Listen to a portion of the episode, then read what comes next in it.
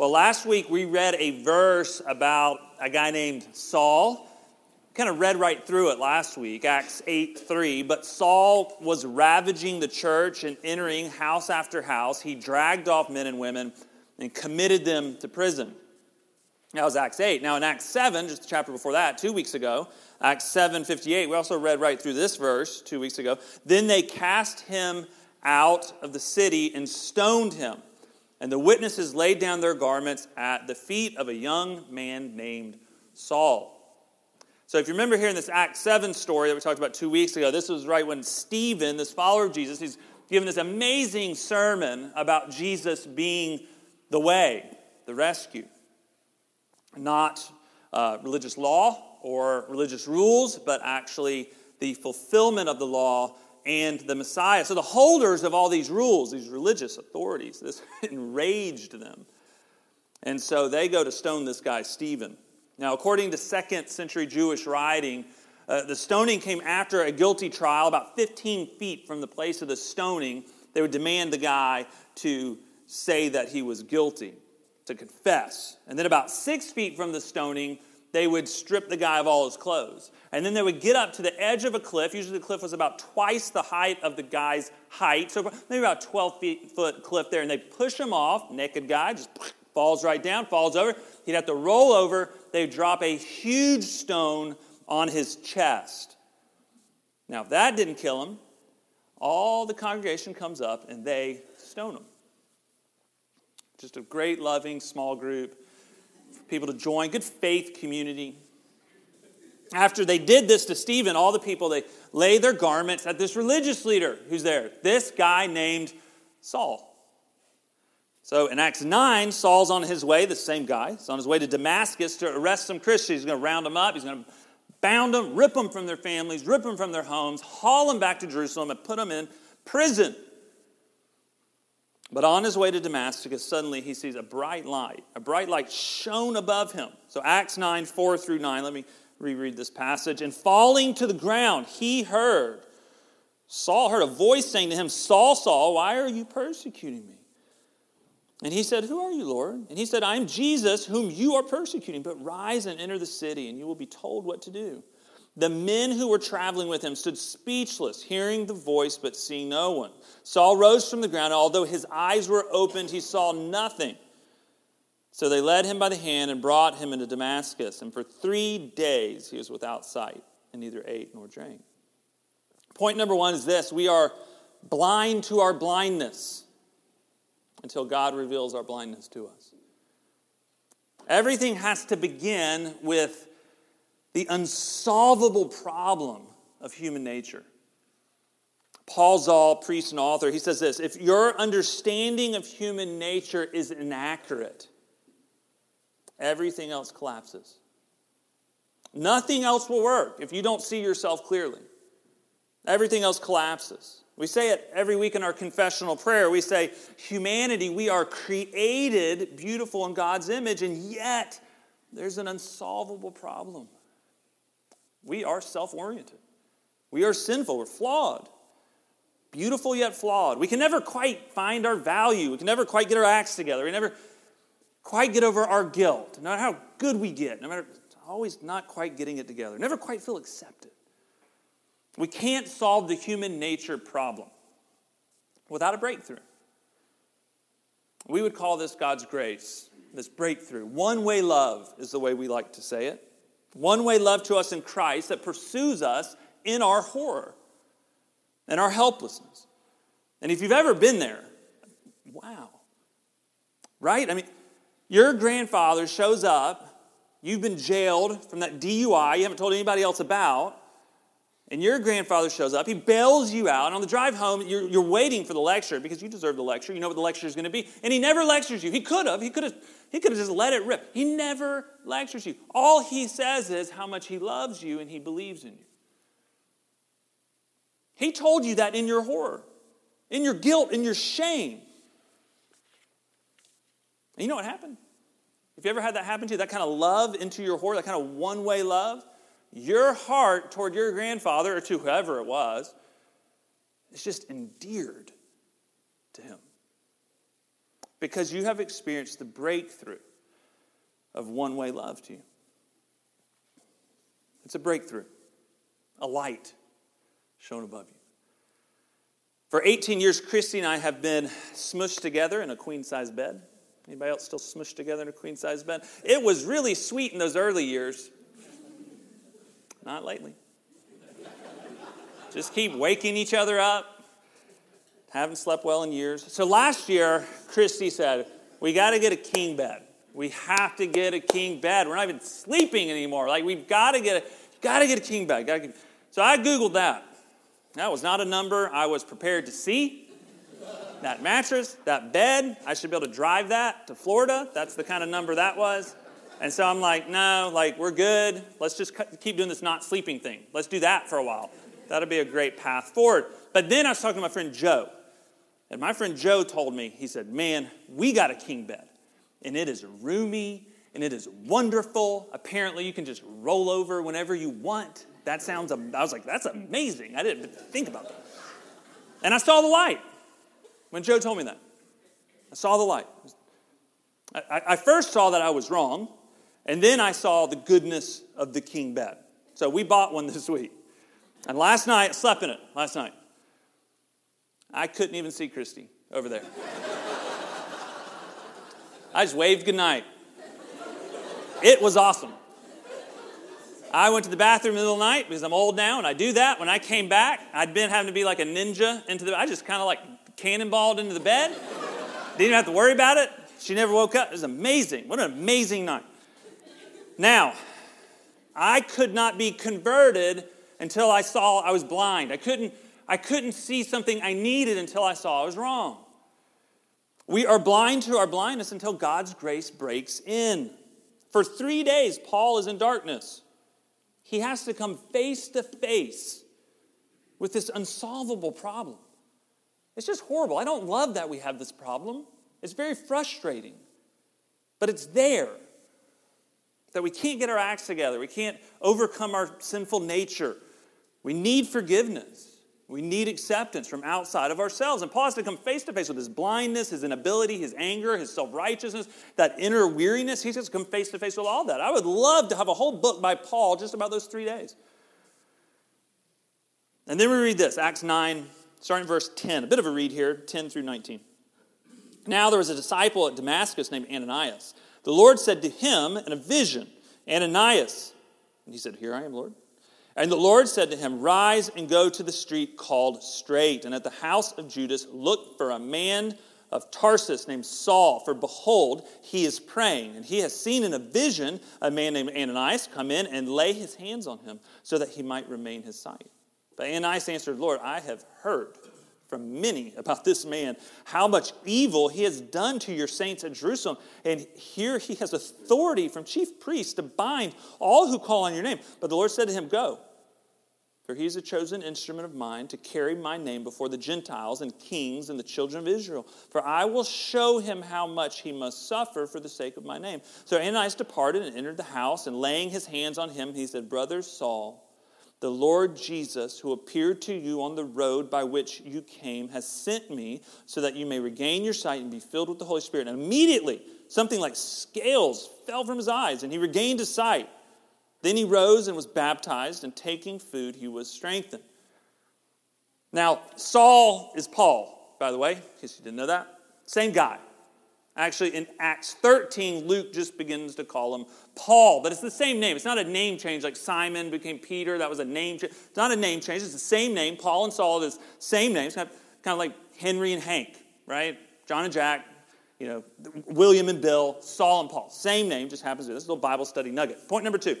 Our conversion, our conversion is created by God's pursuit of us. That's how we're converted.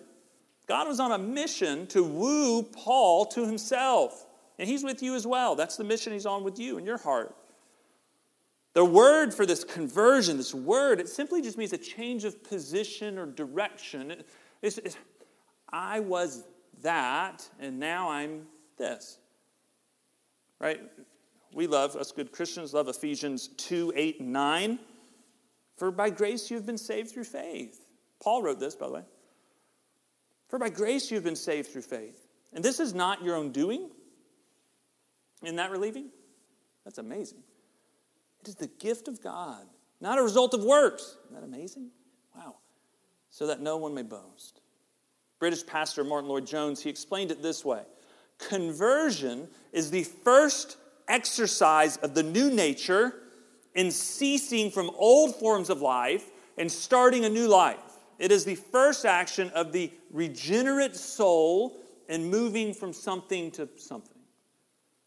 So, if we kind of break this down, God's grace breaks the weary, stubborn, self oriented, selfish will to see our need of help. That activity of God's grace, the Holy Spirit, reveals our need of Christ. We can say it this way regeneration, God's grace to us, we're getting technical. Regeneration is the implantation by the Holy Spirit of new life in the soul. That's regeneration. Conversion is the experience of that regeneration as repentance and faith. So maybe you were in a church and you prayed prayer. Maybe you even filled out a card. Maybe walked an aisle. Maybe took your first communion. Fantastic. I don't know what experience that was for you. Wonderful. Wonderful. If it meant something to you, wonderful. All of that experience was because of God's gracious regeneration in your soul. That's what enabled the conversion. This is the power of the gospel that breaks into our hearts. This is why we're not insecure and anxious Christians. It's because our conversion rests in our regeneration. And God just freely gives us forgiveness and freely gives us righteousness and this new life. Suddenly, under this one way love, just like if your grandfather bailed you out for the DUI, you're on the way home, and he just pours out love on you, your heart is endeared because you've been loved in your horror and in your shame and guilt. It's lavish. It's also the mystery and the power of the gospel. Paul writes this about conversion, 2 Corinthians 5:17. Therefore, if anyone's in Christ, he's a new creation. The old has passed away. Behold, the new has come. It doesn't mean you're perfect, but it means there's a new self that's endeared to God and walking in a faith walk. Point number three is this Conver- conversion is the beginning of our faith walk resting in Christ and learning to walk in the new self.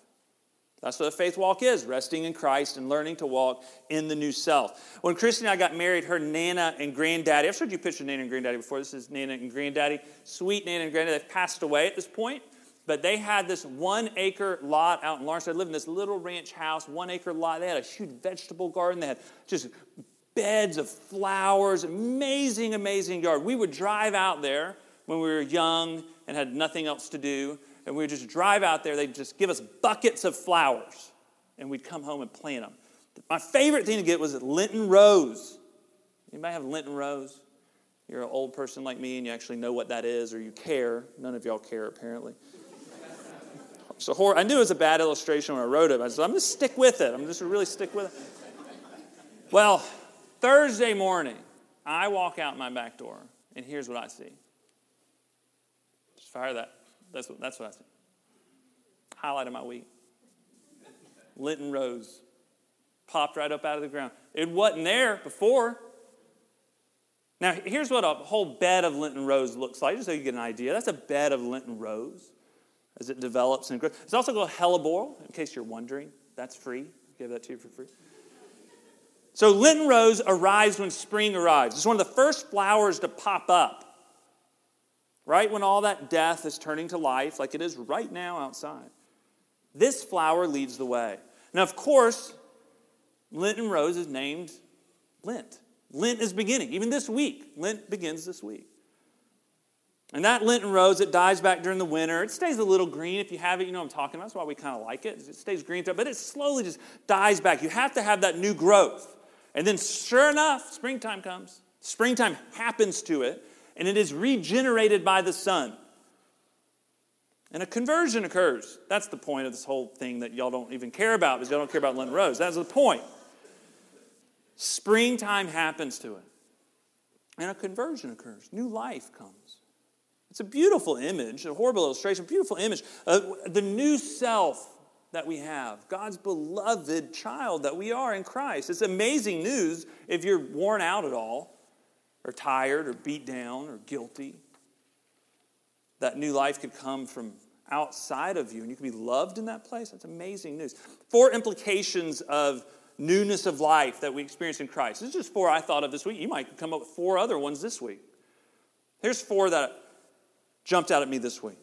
As we come alive to God's love for us, the guilt trip and the self righteousness reports can cease as we are always forgiven and always righteous in Christ. That's new life. As we come alive to God's love for us, number two, as we come alive to God's love for us, we know our true selves not as our wallets, bodies, or trophies, but as God's beloved children. Number three, as we come alive to God's love for us, we are liberated from performancism to live by the Spirit in freedom and love. Now, think about this guy in Ananias in that Acts 9 before I say number four. We, we know about nothing about this guy. We don't get much information about this guy. But what a story here. This, this Christian in Damascus, this terrorist murderer, shows up into his town who's looking for people like him, right? He's looking to arrest people just like him. And then he's supposed to go to him? Of course, he's like, oh, hold on, like, I've heard about that guy. I've heard about him. I don't want to, I want to go toward him. But he goes. Isn't that amazing? That he goes toward the very man who's after him. Ananias goes. Here's the last implication. As we come alive to God's love for us, we are empowered by the Holy Spirit to live in love and bravery, not fear and timidity. Darkness to sight, old to new, fear to love. So I mentioned Lent does begin this week, the season of Lent, that church season. Maybe you've heard about it. It's the 40 days leading up to Good Friday, 40 or so days leading up to Easter Resurrection Sunday. Wednesday, this Wednesday is known as Ash Wednesday. Sometimes you see people walking around this Wednesday, you might see a little cross made of ashes on their forehead. Maybe you'll do that. those ashes were historically taken from the palms from Palm Sunday the year before. Remember, Palm Sunday is the Sunday before Easter. So, all those palms taken the year before, it's celebrating that passage where Jesus comes into Jerusalem, everybody's waving the palms and saying hallelujah. They would burn those palms historically, that celebration, burn them, take the ashes the next year, and use them for Ash Wednesday. It's a way to say, all my earthly hallelujahs get burned up. It's a way to say, I'm still more weary and more fickle than I want to admit, and I still need God's grace to me. It's about us as mortals understanding, remembering from dust you come and dust you return. Buried in Christ in baptism, raised to walk in newness of life. I'll close with this Acts 9 19 through 22. For some days, he, Paul, was with the disciples at Damascus. And immediately he proclaimed Jesus in the synagogue, saying, He is the Son of God. And all who heard him were amazed and said, Is not this the man who made havoc in Jerusalem of those who called upon this name? And has he not come here for this purpose, to bring them bound before the chief priests? But Saul increased all the more in strength and confounded the Jews who lived in Damascus by proving that Jesus was Christ. Darkness to sight, old to new, and fear to love. Let's pray together. God, thank you for your grace to us that disrupts and interrupts our lives, how much we need to be interrupted by you. We need to be pursued by you, that any of our pursuit would be rooted, grounded, secure in your pursuit of us. We need to see our blindness this morning that we might be able to seek and be open to your help. Thank you for your lavish love to us that is so lavish and free. Help us to know our true identities in you. Help us to know and be free of guilt trips and self righteousness reports, and help us to be freed into courage, bravery, love, obedience, godliness, a life of honoring you, not because we have to but because our hearts have been endeared to you. In Jesus' name we pray. Amen.